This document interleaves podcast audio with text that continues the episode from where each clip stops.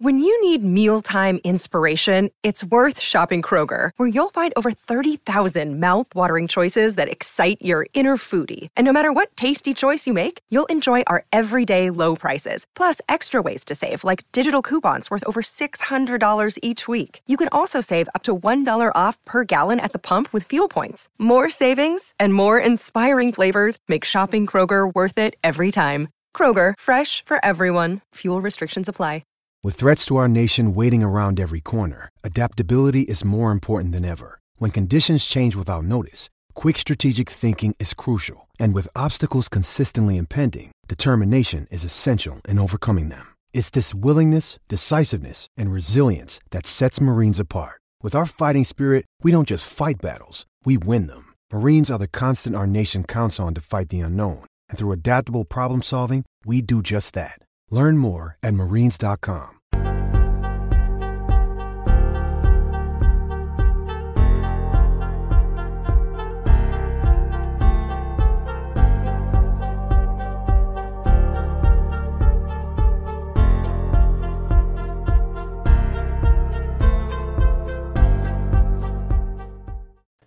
Welcome into War Chant TV's presentation of Sunday Smash. Alongside the managing editor uh, of warchant.com and warchant TV, he is Ira Schoffel. My name is Tom Lang, fresh off of a uh, vacation. Sorry, folks, if you hear a bit of a New York twinge to the way I speak. I've been around a lot of family members who sound like they root for the Mets or just came out of Goodfellas or something like that. Uh, Ira, how's it going? It's been a long time. I haven't seen you in uh, about a week, week or two. Yeah, man. I hope you enjoyed your uh, vacation. Before that, I was on vacation for about six days. We went up to DC. So War Chant's been spending logging our miles into the uh, Northeast. And Corey went out to the Midwest, and uh, I think we're about ready to reconvene. I think we're having a staff meeting tomorrow, so mm-hmm. we're uh, we're bringing it all back together, getting ready for football season. War Chant has been scouting different conference footprints to see uh, which one would fit best for Florida State. No, that's not what we were doing. We were just getting in the uh, the preseason vacation before it's uh, it's on lockdown. It's go time now, Ira. And before we get going with uh, some of the topics for tonight, remember everybody hit the like button underneath this video. Subscribe to War Chant TV if you have not done so on YouTube. It's absolutely free. If you're watching on one of our other platforms, head over to YouTube. There's a, a chat going on right now that you can take a part in. Uh, and you can always do that when we go live here on War Chant TV. So, Ira, uh, I was keeping tabs, uh, even though I was off. I was keeping tabs on the boards uh, just to see what interested people uh, since I was gone. And uh, it seems like conference realignment is is a topic that might be just a little bit interesting to folks and, and the future of Florida State athletics. And Caleb coming in immediately. Thank you, Caleb. If you've got a question, feel free to uh, throw it in the chat. We'll pull it up in a little bit here. but thank you for your contribution to the program.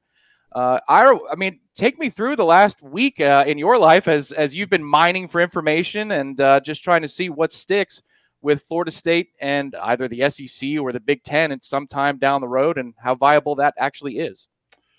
Yeah, it was uh, it was kind of funny to watch. Not funny, but it was interesting to watch the um, all the different scenarios that were thrown out by different national media types throughout the process. You know, when the news broke that USC and UCLA we're jumping to the uh, to the Big Ten, everybody said, okay, well, clearly this is the the realignment we've been waiting for, and uh, all the dominoes are going to fall. And um, and you know some of the national reporters were reporting things like, oh well, maybe FSU or Clemson and North Carolina they can pony up a lot of money and get out quickly and and make all this happen. And then kind of as the week went on and we talk, started talking to people um, locally, you realize, okay, well that's not going to be quite as easy as you thought. First of all, there's not only the exit fee, which I think the exit fee, which I had heard was $100 million. I think Andrea Adelson actually reported the other day it's $120 million. I'm going to assume she's correct because she works for one of the parties involved in this with ESPN. yeah. um, and uh, so the exit fee is $120 million, and that doesn't include the grant of rights, which means you, you've given up your rights to all your media uh, value for the rest of the contract, which is 14 more years. So it's obviously much more complicated, I think, than the initial reports that got everybody all hot and heavy. Having said that, I think that means that the ACC is probably safe for now. Um, but I also think that ultimately we, we all know where this is going. Even even again from a media perspective, even if you read the coverage from longtime ACC reporters in, in Virginia, like David Teel or uh, Andrew Carter in North Carolina, or different uh, outlets around the, that, the Atlantic Coast Conference, people that are connected, um, they're hearing the same things that we're hearing that this conference is not going to last through the duration of that grant of rights. It may not last certainly probably not going to last eight, ten years. It pro- might not last five or six years. Uh, and there's a chance it breaks up even before that. So the question is, unless something major crazy happens, you know, we, we do know that, um, you know, ESPN is going to certainly want to keep Notre Dame as one of their properties. So there's an incentive to keep Notre Dame in the ACC if possible, because then that prevents them from going to the Big Ten, which is obviously a Fox property. So there's just a lot of moving parts to this. But the bottom line is, this isn't a situation where FSU could just write a check tomorrow, even if they had the money to just get out of it today. It well, maybe if they had Jeff Bezos money, but but it's not a matter of just like wanting to get out and having the money. Other steps have to fall into place, and I think the big one that everybody knows is Notre Dame. Everybody has to see what happens to Notre Dame because that's going to determine how willing ESPN is going to be to move some of these schools in the ACC maybe over to the SEC.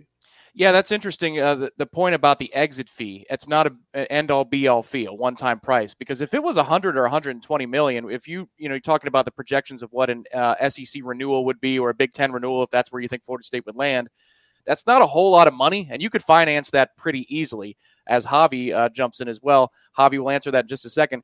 But it's important to note, Ira, that that's just the beginning. That That's not, you know, whatever you would negotiate for a settlement with your total grant of rights. So the price tag has to be in the hundreds of millions of dollars, not simply 100 or 120 million dollars if FSU was trying to get out of it sooner than later. Um, before again we answer Javi's question, and again thank you. I wanted to ask you, Ira, just as it pertains to the conference won't last. But that's a big statement you made there. Uh, you know, beyond 10 years, maybe not even sooner than that. Do you mean for Florida State and some of the big players in the conference, or just the ACC literally does not exist anymore? Would it be more of an FSU based thing or not? I mean, I don't think that in in in terms of the the idea of what a Power Five conference was, I think that's going to be gone. I mean, I think that you're going to be looking at some of those schools may stick together or may join other schools in that second tier. Um, but but when they eventually go to two super conferences, which I think is what's going to happen, um, you know, the ACC's, you know, I, it's it's it's very difficult to see a way where AC with the landscape as it is, with the properties that are still out there, even if they could get Notre Dame, I still don't know that it's enough to to help the ACC live last, uh, you know, last in terms of as like a third power conference. Um, I think it's much more likely that the conference ends up breaking up, and you see the schools that are desirable get poached by the Big Ten and the Big SEC. Um, but again, the machination of that is what none of us know the answer to, and I, the people at the universities don't really know the answer to it. A lot of it's going to depend on what, uh, for as I said, what Notre Dame does, what what the if the if they go to the Big Ten, for example, who does the Big Ten take with them? If they bring in whether it's Oregon or Washington or one of those schools, now the SEC probably feels like they have to respond, and that's at the point where I think the most likely scenario is, I think the Notre Dame is much more likely to join the Big Ten at some point, and then ESPN and the ACC will say, okay, we need to get these schools into the SEC. That's when you see that movement happen. So that's what I expect to happen. But you know, Notre Dame is in no rush, and I, you know, for everybody that's uh, ever been uh, interviewed for a job or had an offer for a job or been in negotiations to sell your house or anything else, Notre Dame is illustrating to you the power of saying no, because they are just sitting there and saying no, no, no, no. At some point, you assume they're going to say yes yeah, it's like interviewing for a job when you have a pretty good one already. You can right. go into that room and feel pretty comfortable. It's you don't that you don't reek of desperation when you enter the room, and, and Notre Dame certainly is that. So Javi's question kind of leads into that. Uh, let's wipe that up. How much of a role does ESPN have in, in driving conference realignment? Uh, well, I can answer that in one word: a, a huge role. Well, that's not one word. Huge. Uh, and do we have a sense that they want two or four major conferences? Well, Ira, do they have a choice? Because Fox is also a big player in this, and I would think that outside streaming parties might want to get in on the action as well. So, I mean, do, does ESPN actually have a choice? And what, what do you get the sense uh, of how much are they driving the bus here, or is it uh, the TV networks in general uh, together working at uh, working at this? I mean, the TV networks are always going to say they're not driving it, um, but I mean, at the end of the day, they are because they're the ones who say what a deal would be worth. So the way it works is the way the process works is the the conference will say to the network, hey, if we add these schools, what does that change our value? What, what, does that change our deal to? How much does every school in a conference get if we add those two schools? Does it bring our value down or does it push it up per school? And so ESPN's the one that decides, okay, this is valuable. This we believe this has value. much more value. So, so we would sign off on that deal. That's how you bring in Texas and Oklahoma to the SEC, and obviously um, USC and UCLA to the Big Ten. I think right now, I think ESPN's probably fine with four conferences uh, because I think the big thing is, and again, not to just hope, harp on Notre Dame and, and give them this much power, but legitimately they do have, they kind of hold the cards right now. ESPN doesn't want I, I don't believe ESPN wants Notre Dame to leave a conference they're affiliated with right now. It's just common sense. Notre Dame right now is affiliated with the ACC. There's five games a year they play against ACC schools. ESPN is the ACC's conference uh, television partner.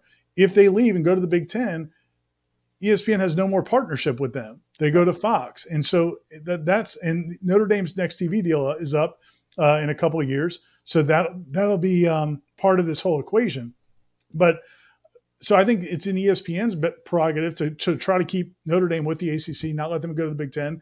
Another interesting thing, and I think from the playoff standpoint, is excuse me, because ESPN doesn't want uh, Notre Dame to go to the Big Ten. Notre ESPN is perfectly happy, and, uh, and the ACC is perfectly happy with Notre Dame still being included in the playoff picture the way it is now, without having to be affiliated with a conference. Because the feeling is, if they force them, by if they change the playoff structure when they go to 12 teams or whatever it is, and they say, Notre Dame, you have to be in a conference. The way it's going to be set up, it's going to be conference champions, and, and, and you have to be in a conference to get there. Then Notre Dame's going to say, okay, well, we have to join a conference, and that's probably going to be the Big Ten. So I think ESPN and the ACC and some other people don't want to force that issue. So it's just they're in this limbo right now. Again, I, I don't think it's sustainable. I think pretty soon, whether that's you know next year, next month, two years from now, three years, I do think it's going to fracture and, and we're going to move forward with the next steps of two super conferences. But I just think it's it it it can't happen until those steps uh, are taking place. Let's do some housekeeping real quick. Tonight's program is brought to you by ABC Fine Wine and Spirits. If you live in the state of Florida, you know exactly where your nearest ABC Fine Wine and Spirits is. Make sure to get a bottle of champagne or two for when Florida State announces the next conference they're going to. That way, you, uh, you're prepared by signing up and becoming an ABC Access Rewards member. If you like bourbon, that's what you want to do. They have something called the Vault at ABC where you can. Uh, buy some expensive and rare bourbons. So if that's your thing, make sure to stop by ABC and ask at the register how to get signed up. James B once again, James Whoa. B coming through. Thank you so much, James B. We enjoyed putting the top 40 list together this year. It was a huge amount of work that Gene had to do to get all the rankings averaged out and put them in a spreadsheet and all that stuff. Uh, but we had fun on Warchant TV putting together our, our top 40 videos, warchant.com. You can read more about those. Uh, if you haven't checked it out, our channel's awesome, and we haven't done our one through five yet. That'll be taped early this week. Uh, but we're counting down the top 40 football players for FSU. So thank you, James. Uh, we appreciate your appreciation in a huge way, more than you know. And uh, I, did, I didn't say thanks to Javi before. I've actually met Javi before down in South Florida. Nice. Great guy, great Nole. Uh, the, the Seminole Club down there has always been one of the best Seminole clubs in the country. So uh, anyway, just a great to hear from him too. Thank you to Javi and also to all of you that are in the chat. We'll get to some of your questions. Uh, just to let you guys know, if you have recruiting questions, 7:45 p.m. tonight, a half an hour from now, Michael Langston will join the program. Sunday Smash. Florida State has a uh, a big commitment ceremony. Hopefully, it goes their way tomorrow for a blue chip offensive lineman. We'll ask Michael about that and uh, some of maybe the mini meltdowns that are going on today uh, as it relates to FSU recruiting. But Ira, let's return to realignment for a little bit here because we're slated to go to Charlotte in 10 days for the ACC kickoff. Now, that's going to be interesting. What do you expect the commissioner to say in his forum? Uh, what do you expect the scuttlebutt to be about ACC and prolonging its life uh, as we get there in 10 days? It's going to be a weird time to be in that hotel. It uh, It's going to be fascinating. I mean, last year, we were there. We were there. It was the first day we were there when the Oklahoma yep. Texas yes uh, to the SEC news dropped, and that was a bombshell that obviously it, it kind of took everybody uh, uh, aback in the ACC. Um, but I don't know if it was as big as this one is in terms of because this feels like, and, and you know, I'm, I'm, everybody's talked about it over the last week. This feels like, okay, that was like almost not even a one off, but it was like, okay, that was like an early salvo. And then now it's like, okay, this thing is on now. Like it, it could go, it could pop in, as I said, it might not pop for a year, might not pop for two years, or it might pop in two weeks. I mean, this is very volatile right now. So you go to these ACC meetings, and it's going to be uh, interesting to watch, man. And I and I think that you know, again, what I touched on earlier, reading some of the you know the way articles have been written. If you read around the conference, again, these are you know look, Florida State media is always going to be on the side of get the heck out of this conference. Like nobody, nobody in the FSU fan base want. Not that I've met. I don't know if you've met anybody. I doubt anybody in the chat thinks that Florida State should stay in the ACC, and that was before the numbers got so out of whack. I mean, this has been going on for a long time. So, uh, you know, our coverage is always going to be steered that way. A lot of times, you when you read the coverage from the North Carolina papers or Virginia papers, it's steered a little bit more ACC centric to what's next for the ACC. And again, the tenor of those articles has kind of been okay, they're going to try to do what they can do to stick together. And they still have this grant of rights that's kind of binding everybody. But man, it's hard to see a way that the ACC is still a major player in college sports down the road. And I think that, to me, the fact that that's the way those things are being written in the area where they should be probably spun a different way tells you that, man, it might be a kind of a, a dark tenor, um, I think, around those meetings, just kind of knowing that, you know, this, this, you know, it's like, uh, you know, when you, you go to somebody, you go visit somebody and everybody knows they're, they're not in good health and everybody's trying to put on a brave face, but you know that, you know, Aunt Susie may not may not be here next Christmas, and everybody's just trying to kind of to kind of you know put on a brave face. Well, I think that's going to be the vibe. I think everybody's going to be walking around thinking, okay, well, how many more of these AC kick ACC kickoffs are we all going to be here for? A dark tenor on Sunday Smash here. uh, you know, we it, love it, Aunt Susie. Aunt Susie lived a great life. we're not, you know, we're we're just happy she won't be suffering anymore. We should get, yeah. there you go. Thank you, Matthew. That's what we're all feeling. Uh, but I think there's more nodding in this case. Uh, maybe Aunt Susie was actually always nasty and, and she was disrespectful to mom. and so you're like, you know, Aunt Susie, wrap it up here pretty soon. Um, Aunt, Aunt Susie was never giving me as much money as she was giving cousin Charlie in yeah. the SEC.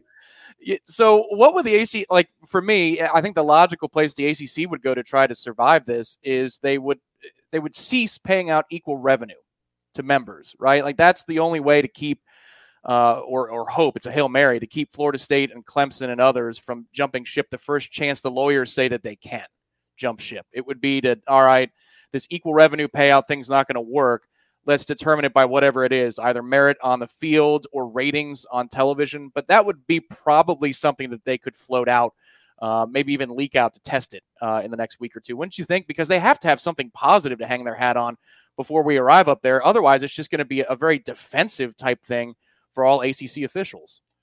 First of all, I do appreciate all the RIPS we're getting in the chat for Aunt Susie because uh, she was a she was a good one, and uh, we're going to pour one out for her after after the show. But um, you know the uh, yeah, I mean, that's that's they've already floated that out, and you know, and I think that's the pitch to Notre Dame, and and if if you're going to do it for Notre Dame, you have to do it to some degree, I'm sure, for Clemson, and and then probably Florida State. But then it's like, okay, well, where do you go from there? North Carolina. One of the things that I think has become apparent for from anybody that's paying attention to this, North Carolina is very desirable to both the SEC and the Big Ten.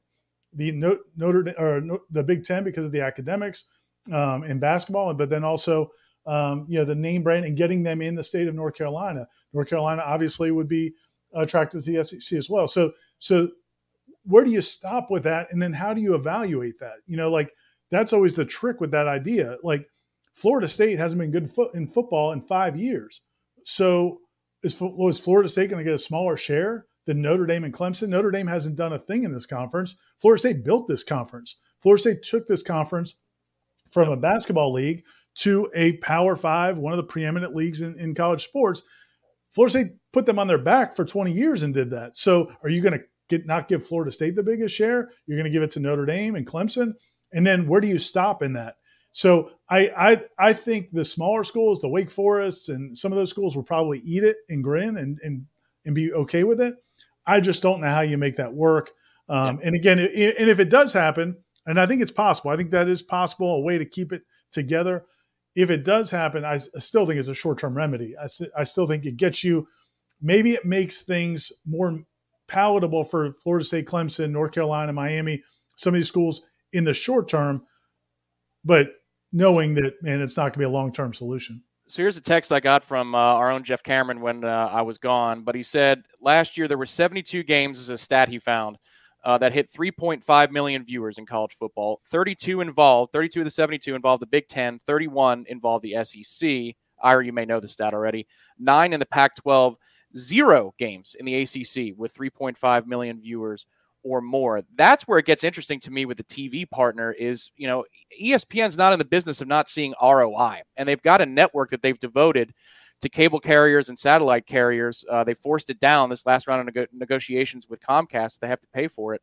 Um, they're not in the business of not making money. That's where I think also it's almost like the free market here. If they can get past this grant of rights, is going to bear that ESPN doesn't even want the contract because these these properties are being buried and not being put forth in a way that they would put forth the SEC and not garnering the kinds of matchups and ratings that you would normally see. For example, Florida State Notre Dame last year. Florida State's no great shakes right now as a program, but that's still one of the highest rated games the entire year. So that's where I would think, uh, you know, the motivation would come from the TV networks uh, to make something happen. Here's an, uh, a basic question, Ira, that maybe you know the answer to. I don't. It's from Brad.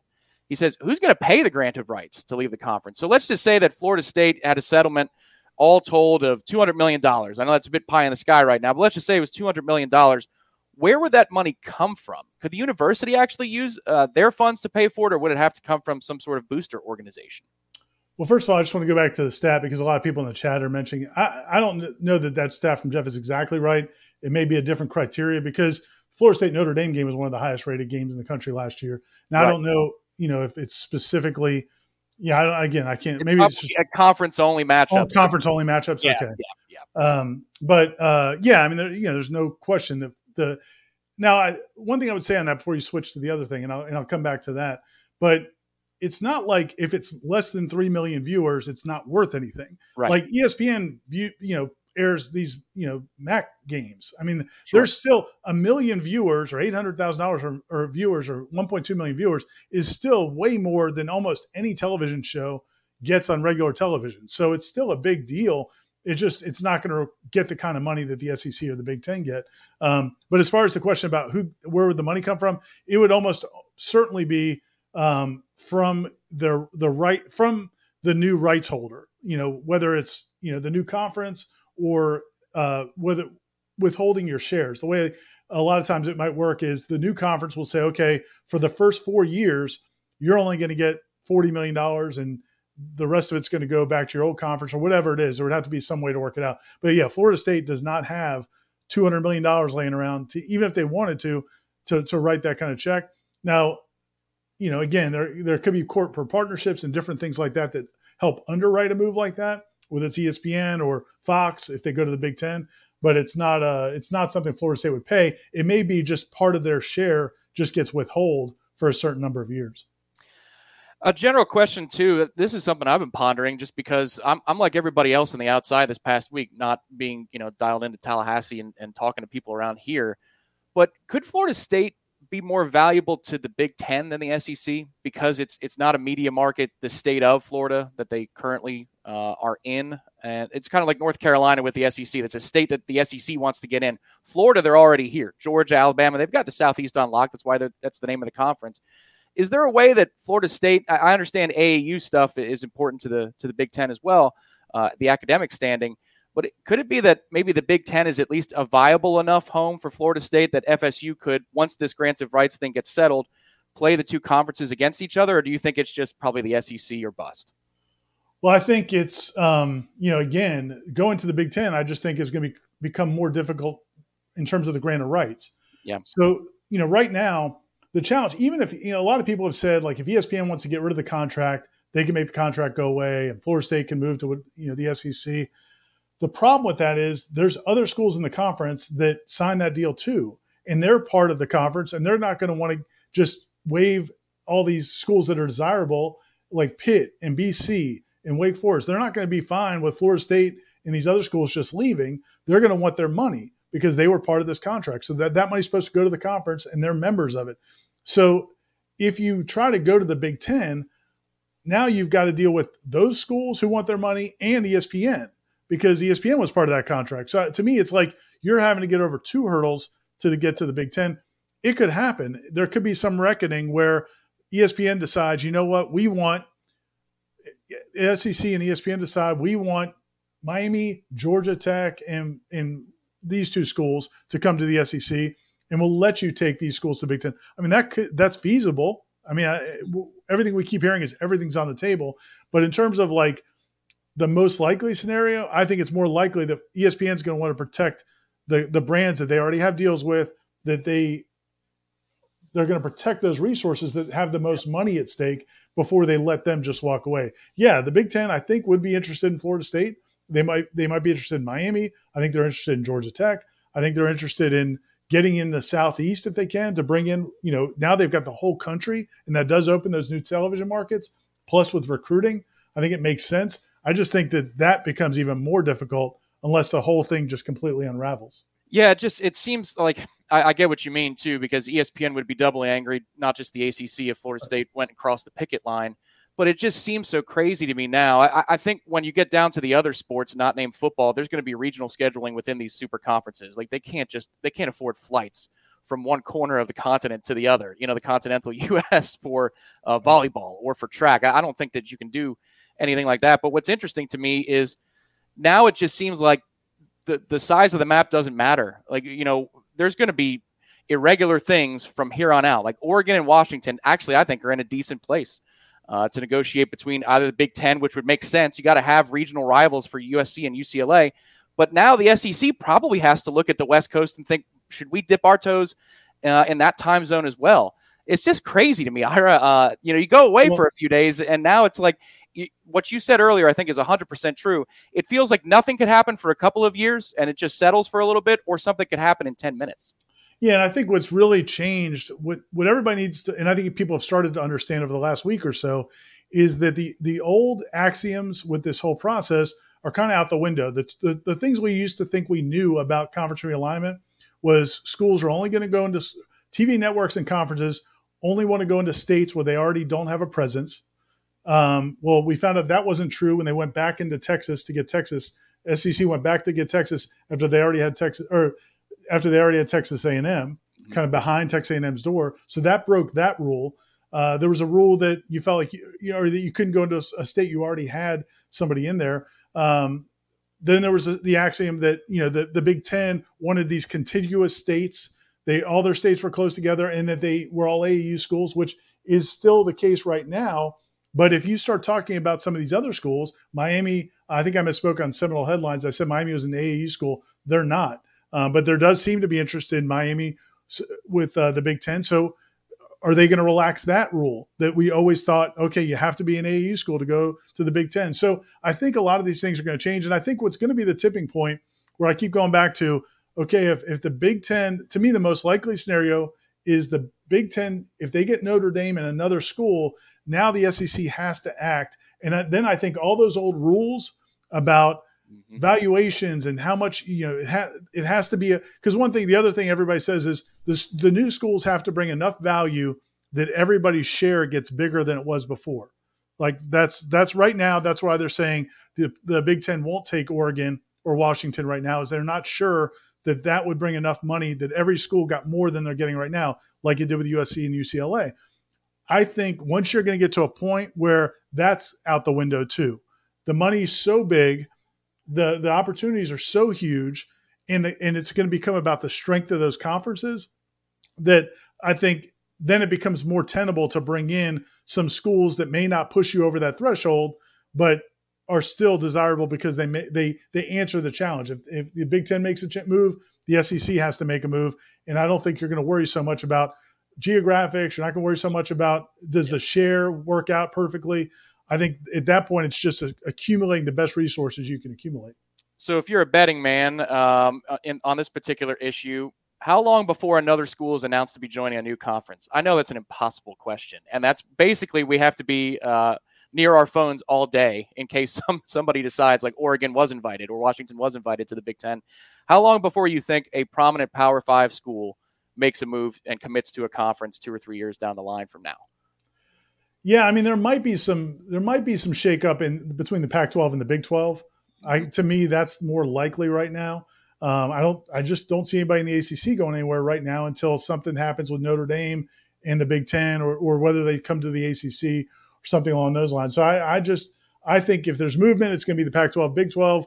Whether they you know form one major conference or or uh, one of them poaches the other. Uh, but that's and that could happen pretty soon because the Pac-12's already in the process of negotiating their rights. But I, I, just don't think the Big Ten's in a rush to make a move until they know what Notre Dame's going to do, and Notre Dame's just you know sitting on the pot. That was one of the funniest the pot tweets. of gold. Yeah, literally. Uh, that was one of the funniest tweets I saw this week. Was uh, the Pac-12 putting out a graphic and a statement saying that they're opening their negotiating rights? But yeah, okay, great. For what? Like fifty bucks? What, what are you going to get annually? Nobody wants to negotiate with you right now. I'd like to open up my negotiations with uh, living uh, overseas and in a, a, billion dollar city like Monaco. You know, will we're, they accept me? Yeah, it's not. We're, yeah, we're opening our negotiations with, with Coke as a title sponsor for Seminole Headlines. Yeah. Well, now that would be quite the day. I think you guys could retire after that contract was over, and of course the lucrative uh, registered sausage uh, contract.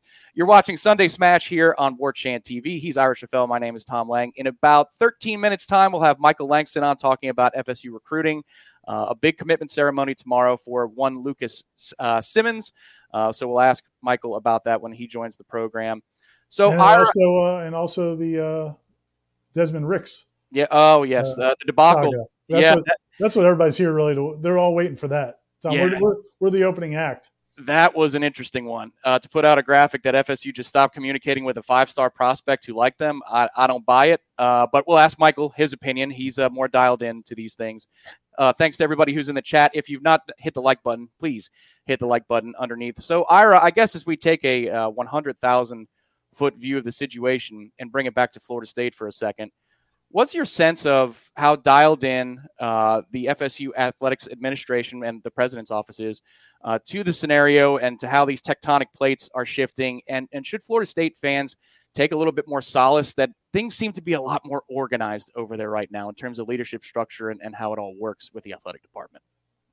Yeah, and I, and I did write about that the other day. I mean, I think the, the biggest thing is, you know, Florida State saw this coming. We all saw this coming. I mean, we when it happens is the only question we don't know the answer to, but we all know this is where it's going. Um, that there's going to be super conferences. It may be two, it may be one, it may be three. Um, my guess is probably two. Uh, I've still seen some people saying maybe it'll be four super conferences. I don't know if I, actually it was John Skipper, ESPN's former president, uh, Dan Le Batard's podcast said, you know, maybe it'll be four 16 team super conferences. I think that was the idea when he was in charge. I think it's gone away from that now, and I think it's probably two. Um, and uh, you know, because of these most recent moves, I just don't think I think the Pac-12 is too destabilized, and and so is the Big 12. But um, you know, I think that that everybody kind of knows that that's where it's going to go, and so Florida State's been putting their egg, they're putting everything lined up in a row for whenever that time happens. If you noticed, um, you know, I, we didn't make a big deal about it at the time, but when David Coburn retired kind of abruptly in the end of the fall semester. Um, it's my understanding he was planning to retire at the end of the spring. Um, they made that change quicker. They had a new president, Richard McCullough, a new board of trustees chair, Peter Collins, and I think the feeling in the top level administration was this is something we need to be proactive about. We need to make sure that Florida, that Florida State football is perceived in a better light than it has been these last few years we might still be in it no matter what. Whenever they go to super conferences, even if Florida State doesn't win any games this year, Florida State still might be in that conversation because of those TV ratings we've talked about before. But to to make sure they're in a good position, they made that change. They brought in a new athletic director, Michael Alford's the AD. He's obviously a much bigger picture kind of guy. He's he's they've invested so much more money into the football program in the last six months than they had the last few years when they've been cost cutting mode. Uh, they've hired new staff. They've given raises. They've expanded the support staff for recruiting and, and, and support staff for game analysis. They have really poured money into football because they know they have to make the best impression possible as these conferences start looking. So I think they're in a much better shape than they were a year ago, certainly than they were two or three or four or five years ago when things were kind of dysfunctional. Um, but as far as do they know exactly what's going to happen, I'm not sure they know what's going to happen right. because yeah. again, it's it's it's at the conference and television network level, and then everything else kind of makes everybody makes their decisions based on what happens up there. I, I don't think the independent schools right now have much of a say in what's going to happen, other than you know, as I said, Notre Dame. Yeah, uh, our pal Ryan put in the chat a little bit earlier. I saw he's like, man, it must be tough to be a sports media member right now because you have to ask what if all day, and and that's the same thing for a member of an athletic department. is you have to if you're Michael Alford, if you're the head of the athletic department at Florida State, you have to ask what if. I wonder if they have planned out scenarios, Ira, if like if if this happens first, call these people. They, they might be organized enough to have doomsday scenario buttons uh, well, and, and, binders for everything based upon what chips fall first, what dominoes fall first. And there's a, there's an interesting podcast. Um, the guys, it's called the OG podcast in North Carolina. Joe Ovies and um, Joe Giglio, I'm thinking his name is. Anyway, they have a podcast in, up in the Triangle, and they had a, North Carolina's chancellor who was the chancellor when the grant of rights was signed in 2013, and he came on their show and he talked about that process, and it was interesting to hear him talk about it because, and he said, look, while that was going on, I have friends that are presidents at other schools. So we're having those conversations. So you're there's no doubt Richard McCullough, who's the president of Florida State University, is talking to presidents of other schools. When Eric Barron was the president of Florida State, he told me he and Clemson's president had told themselves they have an alliance. Neither one of them is going to do anything without communicating with the other one. So that's what's happening all over. You have ADs talking to ADs, presidents talking to presidents. Everybody's trying to figure out, okay, if this happens, where do I go next? Um, but I, I really don't think they have the answers just yet either you wonder if it's like a mob boss situation where Alford's got like five burners on the desk and they're like labeled for every particular. Because you, you, don't want those phone records necessarily uh, out there. Uh, you probably want different cell phones for different conversations to be at, just in case there was a tampering uh, charge or, or a lawsuit down the line. They have to be so careful in compliance with what they're doing right now. It's kind of like uh, probably what NIL collectives have to do in the state of Florida. You have to be very careful, dot your I's and and cross your T's. We'll bring that up in just a moment when Michael Langston jumps on. He's in the green room. We'll bring him in in just a moment. But Ira, I want to ask you on a personal level because you've got family in Boston and you've got family in Syracuse. Is that right? Both places when you go on. Uh, a best friend from college in Syracuse. Okay. Uh, so if you had to trade those destinations for SEC destinations to cover a football game on a Saturday, you good with that trade, or would you miss being able to go up to the Northeast? No, man, I'm, I'm I can I can buy my own ticket to go to go visit friends and relatives. No, I, it's uh yeah, man. I mean, look, Florida State needs to be in one of those two conferences. It has to happen. And I know like Florida State fans are so, you know, they can taste it. They want out so bad. But the the good thing, the the most encouraging thing I can tell you is you're not alone in this conference. There was a time, you know, maybe 10 years ago when the first grant of right grant of rights was signed, where maybe there was one or two schools that were looking and another school or two that was thinking about it. The vast majority of schools, the schools that are all worth something in the ACC, they all want out now. That includes North Carolina. That includes Virginia. Everybody wants out now because they all want to. They see the money. It's ridiculous the disparity between their contract, which is the longest contract known to man, till 2036, and these other contracts that are going to be much more lucrative. So that should give you a little bit of comfort. I think Corey said this before too, that it's not like Florida State's got to make the jailbreak by themselves. Like everybody's chiseling that that that wall. Everybody's trying to get out. It's not just Florida State. And at some point, you got to feel like they're going to break through. The amount of billable hours for this particular situation has to be nuts across all state lines. Somebody's looking one, for that. Go ahead. Yeah, and one and one.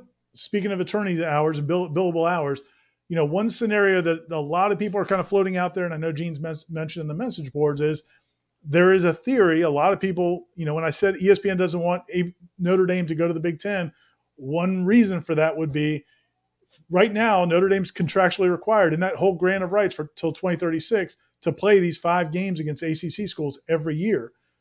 If Notre Dame pulls out and goes to the Big Ten, now does that what does that do to the grant of rights? Yep. Does it dissolve it?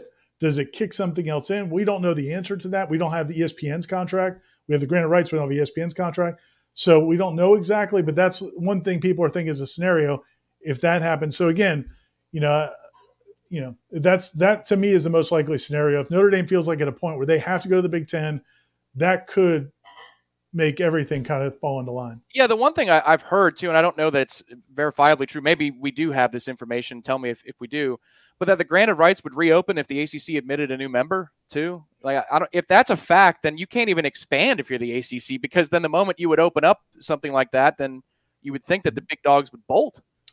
Yeah, I mean there would be there were, and I'm not sure exactly on that, but I, I, don't know what the threshold is. Yeah, but yeah, I mean there there, and the challenge is there's enough schools still in the conference that you know are not going to want to see these other schools leave. Right. So you know that's going to be the challenge, and then you have ESPN to factor in as well. So there's just a you know there's it's a weird situation where every, you know all these schools want to leave, these other schools don't want them to leave. TV doesn't want them to leave right now until ESPN will let it happen or make it happen when it's good for ESPN, and we just don't know when that's going to happen. There will be many books written on the topics we're talking about right now on Sunday Smash, and uh, there will be many posts on a message board near you about some of the topics that we're going to bring up with Michael Langston. We're dipping into the bullpen. He's our closer tonight, Michael Langston, the senior recruiting analyst for WarChant.com. What's up, Michael? How are you tonight? How you guys doing? Chaos. You like it? Like it? Chaos. Yeah, everywhere. Uh, you know, yeah, you got your own chaos too, buddy. Yeah, yeah, I do. We'll bring that up in just a moment, Michael. But yeah, usually uh, I'm doing post game shows or something where you have finite details. This like speculation broadcasting is a brand new thing for me, so uh, we'll struggle through it together. Uh, but let's talk about a uh, an important commitment uh, ceremony first, Michael. Can we t- can we tidy up one loose end, Tom? Sure. A couple people in the chat are saying, and I think they're probably right, that if if a team if a school joins the the, the conference, they would probably be bound to the grant of rights. It doesn't necessarily dissolve it all. At least that's what they're saying. I think that's probably true. But anyway, continue. Sorry. Well, I would love for that loophole to exist and them to uh, admit a, a, team or two uh, right now. But Michael, a, uh, a blue chip offensive lineman. Florida State already has one uh, in this recruiting cycle. They're looking to add another, and uh, that's Lucas Simmons. We'll pull up his uh, particular profile on Rivals.com. talk to me about Lucas Simmons, Michael, and, and what you think about how things are going to go tomorrow.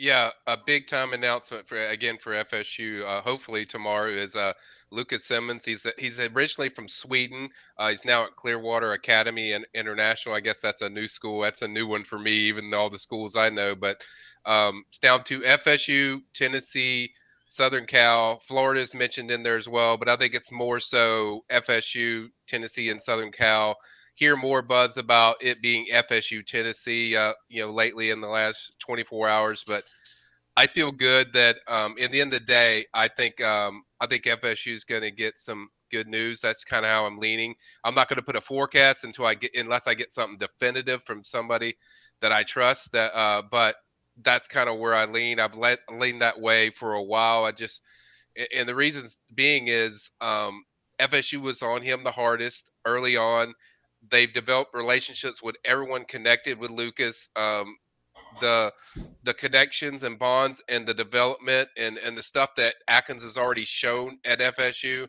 I think it's a big deal to him. And then I think also just Atkins approached uh, Simmons to the the whole process of you know your brand, your your what you do, uh, what you do as a man, stuff like that that no coach has ever done, and then a lot of these coaches had to follow that up. Now there's relationships with these other schools, but I think FSU has done the best job when you look at cross the board, recruiting him the hardest, being on him the hardest, having him on campus more, probably more than anybody, um, and just approaching it what their strengths are, which is relationships and uh, honestly what you're coming into, being genuine about, hey, this is what it's going to be. It's not it's not sunshine and roses all the time. You know, this is what it's going to be, how hard it's going to be, what it's going to be like in college. And I think FSU's done the best job connecting and resonating with with Lucas. So you know, my feeling is just I'm, I lean towards FSU because of a lot of these factors. So, as a player, Michael, uh, let's see. Go Noles FSU says the following: a true offensive tackle. Is yes. it fair to say that that is the case for Lucas Simmons? Talk to me about the football player.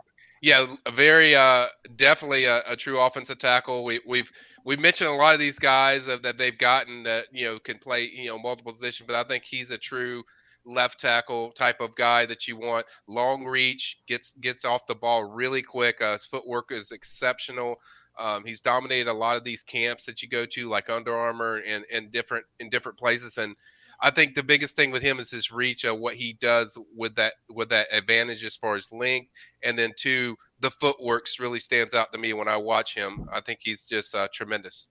And one thing I want to add real quick is um, I think some people I know the, the thought I had when I first heard he's okay, he's an international player from Sweden then you're thinking, okay, maybe this is a project. Maybe he's a really good athlete. It's going to take. But his father played at Oklahoma. His father was a college football player.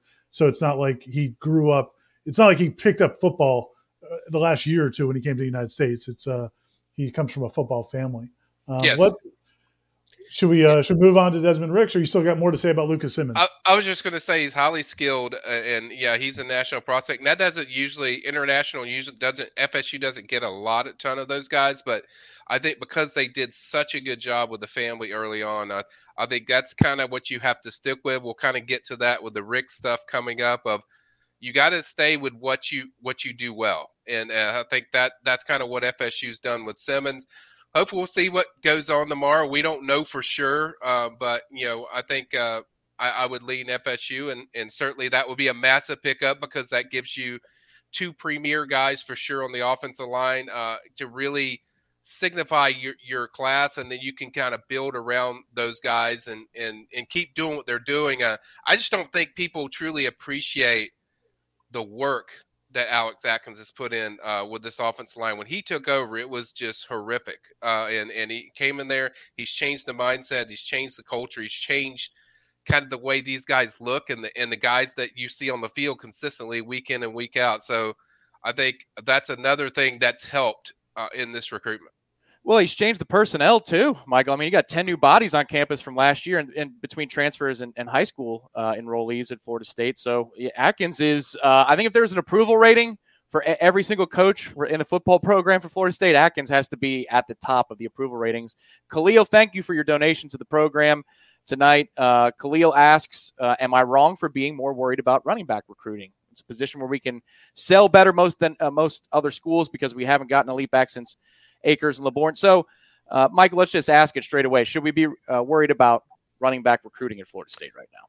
I would be if they don't get Sam Singleton. Uh, I think if you get Singleton, I feel feel good about where FSU sits with him. But if you don't get Singleton, yes, it's time to set off the red alarm because you're talking about a position that since uh, their new staff has been together, there's not been an elite guy that they've signed. Uh, you know, sure you sign – you know the guys like uh, Roddy Hill and, and guys like that, but is there an elite guy that's a blue chipper for sure? I don't think they've signed one of those. So yeah, there's there's certainly legitimate questions about that position that needs to be addressed. That they have to start getting you know some elite guys into this program. Yes, you want guys that you know Rodney is very talented and all that stuff, but at the same time, you know you got to start winning some of these Daylan Smothers and Sam Singleton uh, battles. So I think it's a question that's that's fair.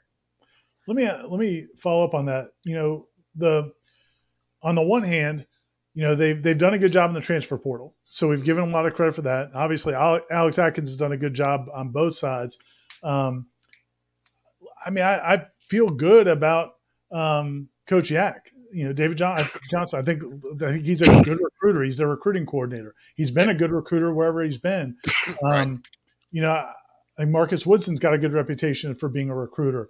Um, you know, Randy Shannon is a little bit older, but throughout his career, he's he's uh, he's certainly signed and developed a lot of big time players when he was at Miami. So I guess what my I think where I'm I'm you know struggling a little bit with this this the perception of, of how they've recruited how much of that do we think is a is a is a byproduct of where the program has been for the last four or five years and how much of it is there's reason to be worried because the, these guys aren't getting it done and at what point like because i know people inside the program will say if we just got to win this year and if we win this year it'll take care of everything else I guess the other flip side of it is they don't win this year, they may not be here. So so it may not matter. It may be a moot point at that point. But but how much of do you, do you do you think fans should be right now? Should they be concerned, or they should they feel like okay, well they're doing as best they can given these situations?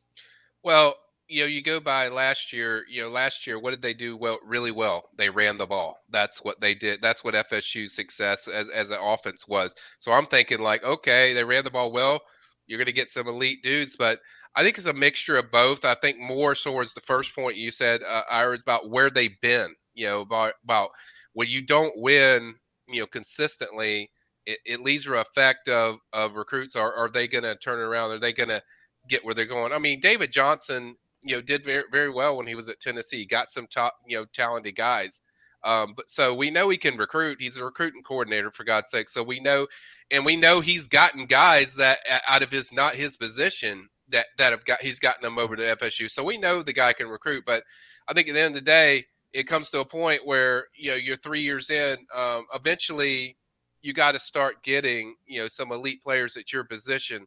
Um, I think that will happen, but I'm just saying the questions from the fans is, is certainly reasonable. But I, I would side more towards your first point, Ira, that because of what has happened kind of the last you know four years you know finishing under 500 i think that's kind of drowned them out a little bit and then and then also you know getting hit with covid uh, mm-hmm. their first year which limited their ability to get out which obviously right. was a problem and then you know look we all know that nil is changing things and you know florida state's got uh, um, tools in place for that um, it's it's more difficult in the state of Florida because they can't actually even be affiliated with the deals the way they right. can be in other states.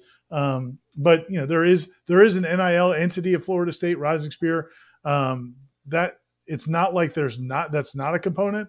But when you see what some of these other schools and the allegations of what's going on these other schools, you know that's obviously a big part as well. But you know I don't know. I mean, because I, I think the the even people who are not following recruiting are concerned that can this staff ever get the quality of players to where you can compete at the at the the higher levels. Yep. And so, you know, I think I think Mike Norvell and the staff can get to eight wins this year, uh, but they're going to have to at some point. You know, you have Azareye'h Thomas, you have it in spots, you have some individual players, um, you know, but overall they haven't recruited that level. And I don't know if Tommy wanted to bring up the Desmond Rick situation, well, set the table for the one person from Mars who doesn't know what, what, what is happening today. Well, and, and, it's related to what we're just talking about, which is concern level. So Desmond Ricks, uh, let's see, Michael, not if I'm getting it right, a 2024 defensive back recruit, one of the top defensive mm-hmm. backs in the country. Grew up liking FSU as an FSU fan. Uh, high interest in Florida State, it seemed, for quite some time. Uh, but then he claimed, uh, and he, he confirm the quote, a quote that went out today, a graphic that said, I don't know what happened. They just stopped calling me. Uh, and then had other players on social media parrot that and say, same thing happened to me too. A couple of different players that I don't remember their names off the top of my head. Uh, and that led people into a meltdown. I took a screenshot of the boards around 4:30 this afternoon. I was going to use it as a graphic, but I, I don't know. The warchant.com boards uh, are freaking out at July recruiting. They can calm down tomorrow if Simmons says yes. But for Desmond Rick's purposes, Michael, how does this change the conversation, if it at all? Are you concerned about Florida State's level of staying on top of blue chip recruits and communicating with blue chip recruits? And uh, this specific story, how much weight do you put into what Desmond Rick said today? I mean, first off, you know, when you have a recruit come out there and say that, yeah, it's a damaging from a PR standpoint. There's no other way to because because FSU can't talk about it. They can't tell you. I mean, they're the main people that know the reason. Right. Everybody um, so, said. I, I, heard, I saw a lot of people saying, "Well, Florida State's got to come out. Mike Norvell's got to come out and clarify this." It's like he can't. He can't. Yeah. He can't comment about recruits. So yeah. publicly, anyway. Yeah. So you got that. I mean, kind of give people kind of the byline. He visited early in, I want to say February, January, February. Things were looking good. Uh, visited again. He actually wasn't supposed to come back, came back, and then he was going to it seemed like he was getting ready to commit to FSU in April. That never happened. Then a few weeks later, he took visit to Alabama, um, and then named uh, you know a few a little while after that named Alabama the leader. And then that's know when things started you know just cooling. But this isn't. I mean, this is too like this is not the first time you know this staff has done this, and, and for whatever reason, I'm sure what happened was basically you know I'm not going to say exactly what happened. I'm just giving my view. What happened was, you know, uh, they these coaches, no matter if it's FSU or any other school, they check in a lot of with these uh, people, the inside that are close to uh, you know the recruit, and, and they find out and they give them kind of leeway what's going on, where it stands, and and then too they check with stuff and and my my my opinion is they went in there and it's like, you know what, this is not going to happen. We don't feel like we can we can win this one you know, and so a lot of times what we see with that, FSU kind of cools on the prospect and it just doesn't work out. But I know that's not satisfactory to fans, but that's kind of how they've they're big on relationships, they're big on trust, they're big on that direct connection and communication with recruits and and they're straightforward with them and they're kind of expecting the same thing and I'm not saying that Desmond hasn't been I'm just saying it go it's positives and negatives in regards to how that works. Uh, but there's mm-hmm. obviously something that didn't connect there that that FSU felt like, you know what, it's not going to happen for whatever reason. There, there could be a number of things. There could be like, people cl- people close to him could have told uh, FSU like, look, we don't think uh, he's going to FSU. We didn't want to play around with you guys, so that's kind of the deal. Or could be you know other other other relations to stuff like NIL or something like that. That was just another level of what what FSU felt about him. But at the same time, it, it really it's conjecture. I mean, we could we could throw up a bunch of scenarios of what it could be, but I I've seen this go on for you know two years that they back off guys. They, they don't play games. They don't mess around. They feel like there's games being played or that it's not going to happen. They move on to the next one. They move on to their targets that feel like uh, they want to be here. Well, let me, but let me ask you. There's two things about that though. On the, and look, man, when this all happened, I'm like, a lot of people freak out initially, and they're kind of like, well, what, what, what the hell's going on? How, why would they not be talking to this five star recruit? Well, obviously, they didn't just get lazy. They didn't yeah. just like lose his number. There yeah. is there was some sort of breakdown in that relationship, or or uh, as you said, maybe they got information that told them, look, there's no chance. But what's weird about it is, you know, Azareye'h Thomas a year ago in the summer before his senior year of high school, I asked him out at seven on seven because you need to help government recruiting. I went out to seven on seven and I said, and I saw the coaches talking to him, and I said to him, I said, Hey, I don't want to waste your time. Do they have any chance with you? And he's like, No, man, they don't have any chance with me. And he was, you know, it was either Oklahoma or Florida or LSU, whatever, but they never gave up on him. You know, so like, is there a difference? Sometimes they're not going to give up, but sometimes they do just kind of walk away. Or, or the another theory I had is, you know, maybe is it a situation where they kind of tapered off with him and said, let's win some games and try to revisit it. Like that's that's the only other thing I could think of, but because it just doesn't make sense to just walk away. Yeah, I think something set them off. Do I know what it is? No, but I think it's more a something certain something set them off because uh, obviously Azare, great kid. We I, I dealt with that recruitment all year long. I mean, he even told me like, yeah.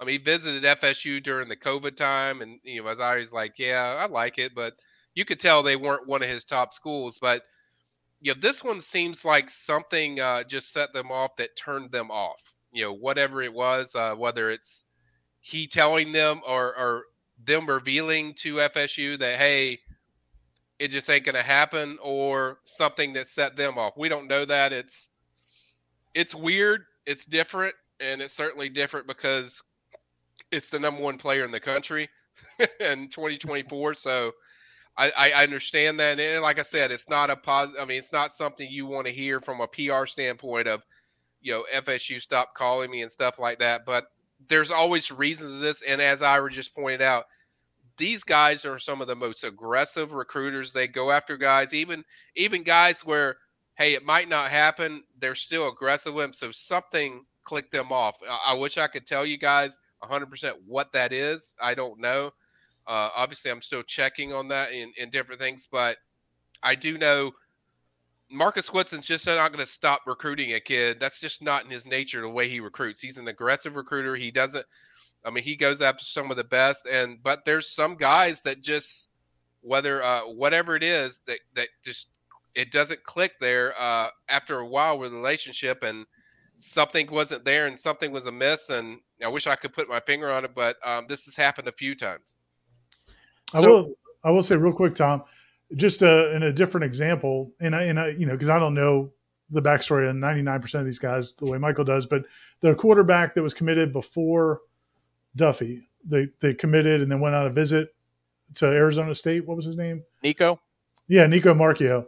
Mm-hmm. Um, you know, he was committed to Florida State. I mean, he was committed to Florida State. Was supposed to be the bell cow. Was mm-hmm. you know coordinating with all the other recruits. Then I think went on a visit to Arizona State, maybe didn't tell Florida State he was going on the yeah. visit, and it was over.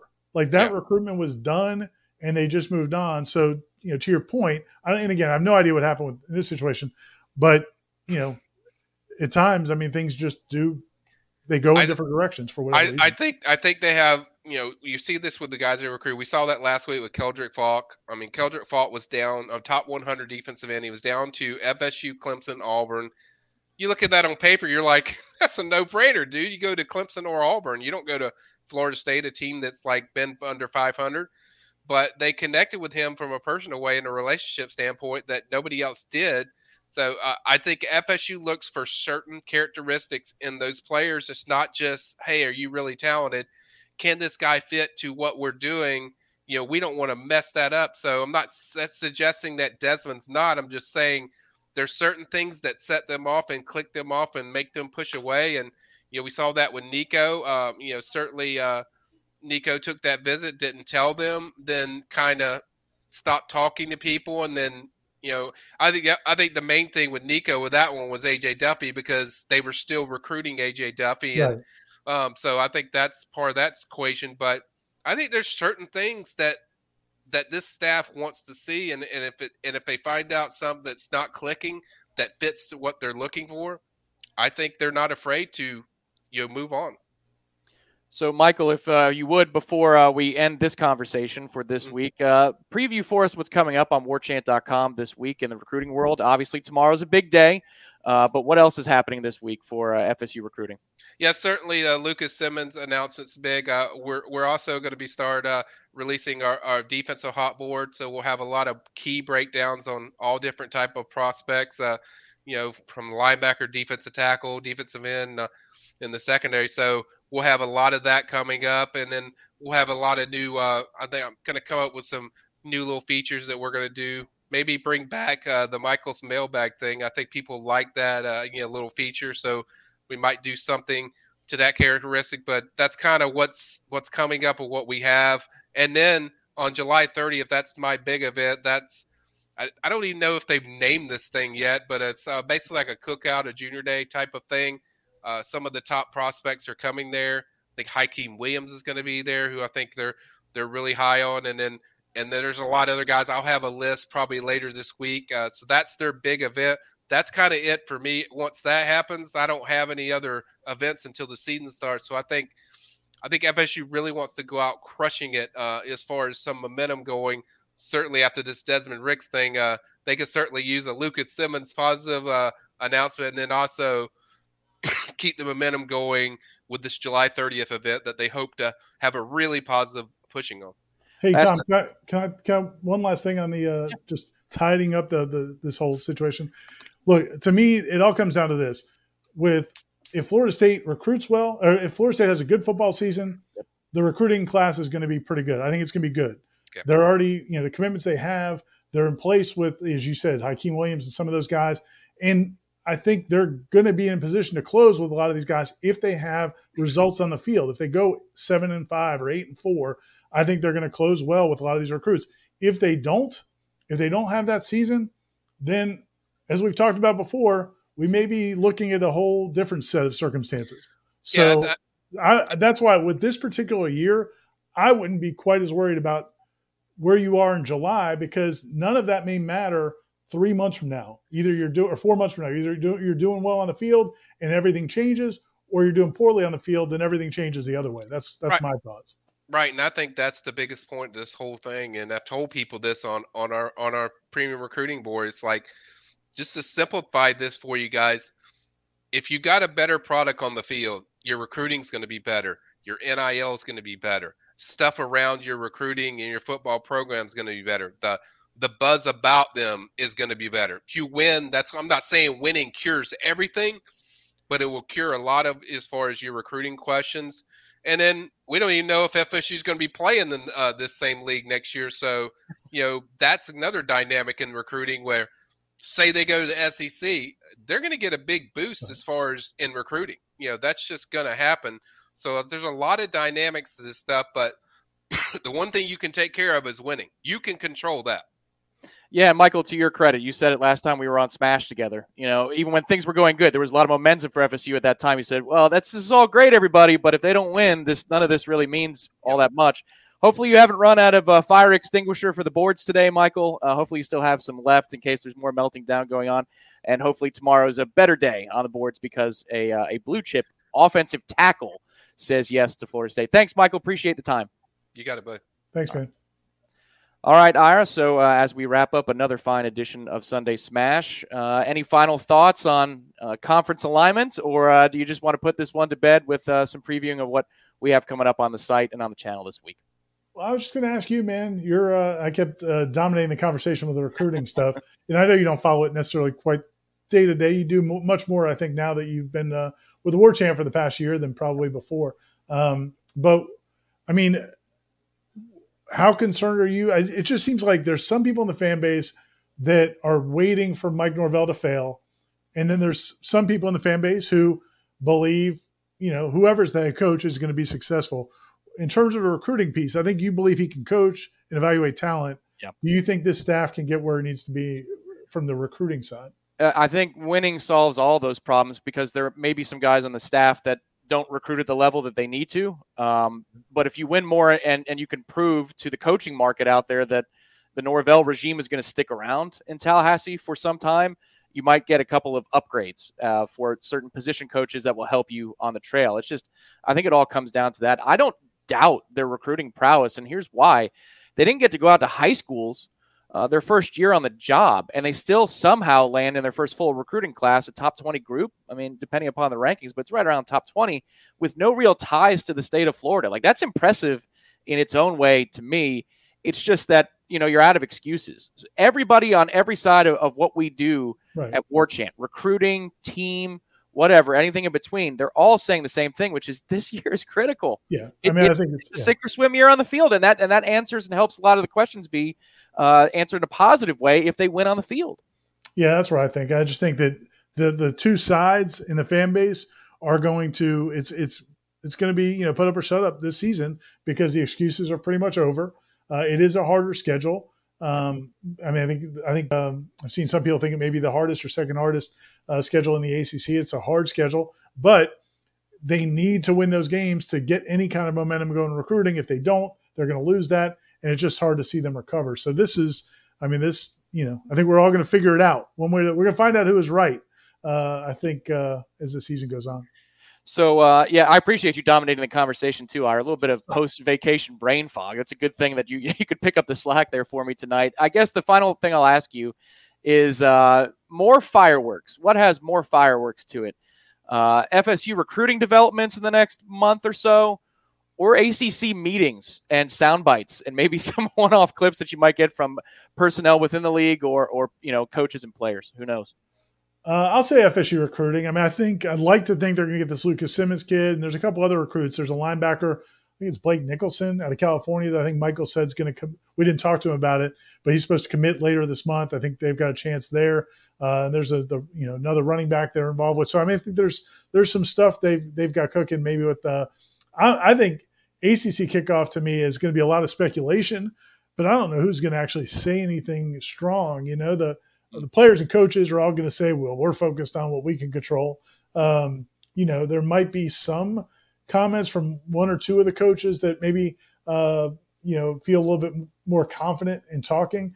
Um, but I, I just think the AC kickoff to me is just going to be, it's going to be weird. It's going to be somber and it's going to be weird. I, I doubt there'll be a lot of fireworks from it. I'm looking forward to it though, just because, just to observe it um, and we'll all be there. Uh, I think four of us are going to be there, so it's going to be a lot of fun to cover. Yeah, I wonder if some of those coaches from the power schools might throw some ideas for what the ACC could do to be better. You know, because there's leverage now. You, you, this might be an opportunity where you have more leverage than uh, you've ever had before. Well, we've got a staff meeting tomorrow at War Chant uh, to make sure we have everything in a row uh, before football camp starts, and that's only about three weeks away, which is crazy. Nah, not even, not even, buddy. Did you get It'll, the do you know when the I don't, I don't have the date, but it's probably about this 26th, 27th, somewhere right. in there. We go two, uh, yeah, just over two weeks away till fall camp, which is nuts. ACC kickoff coming up in about 10 days. Uh, hmm. so it is about to get hot and heavy. And obviously, we have our top 40 numbers one through five will be released on the channel this week. I'll be back in. I saw Go Noles, FSU asked, Will I be back with Jeff tomorrow? Yes, the Jeff Cameron Show right here on the channel, 1 p.m. Seminole headlines Tuesday at 1 p.m. right here on War Chant TV. Subscribe if you haven't done so already, uh, because obviously uh, this is the time to get involved with War Chant TV. It's absolutely free, and we appreciate your support. And yes, wake sir. up War Chant. That's right. Wake up War Chant coming up tonight. Corey and Aslan are recording tonight. That video will be up. Uh, remember, those videos uh, are, are, I mean, those podcasts are on our channel. So if you've got it on your favorite podcast player, but you want to throw it on your desktop at work, Wake Up War Chant is right here on War Chant TV. Uh, we want to say a couple of thank yous to super stickers that came in. Uh, Michael came in during the conversation with Aslan. Thank you very much for your contribution and sticker. Uh, Jamal just now We we got to send beat off. the buzzer. Beat the buzzer. He did beat the buzzer. Anybody else want to beat the buzzer? You are more than welcome. I, I, will vamp for an extra 30 seconds.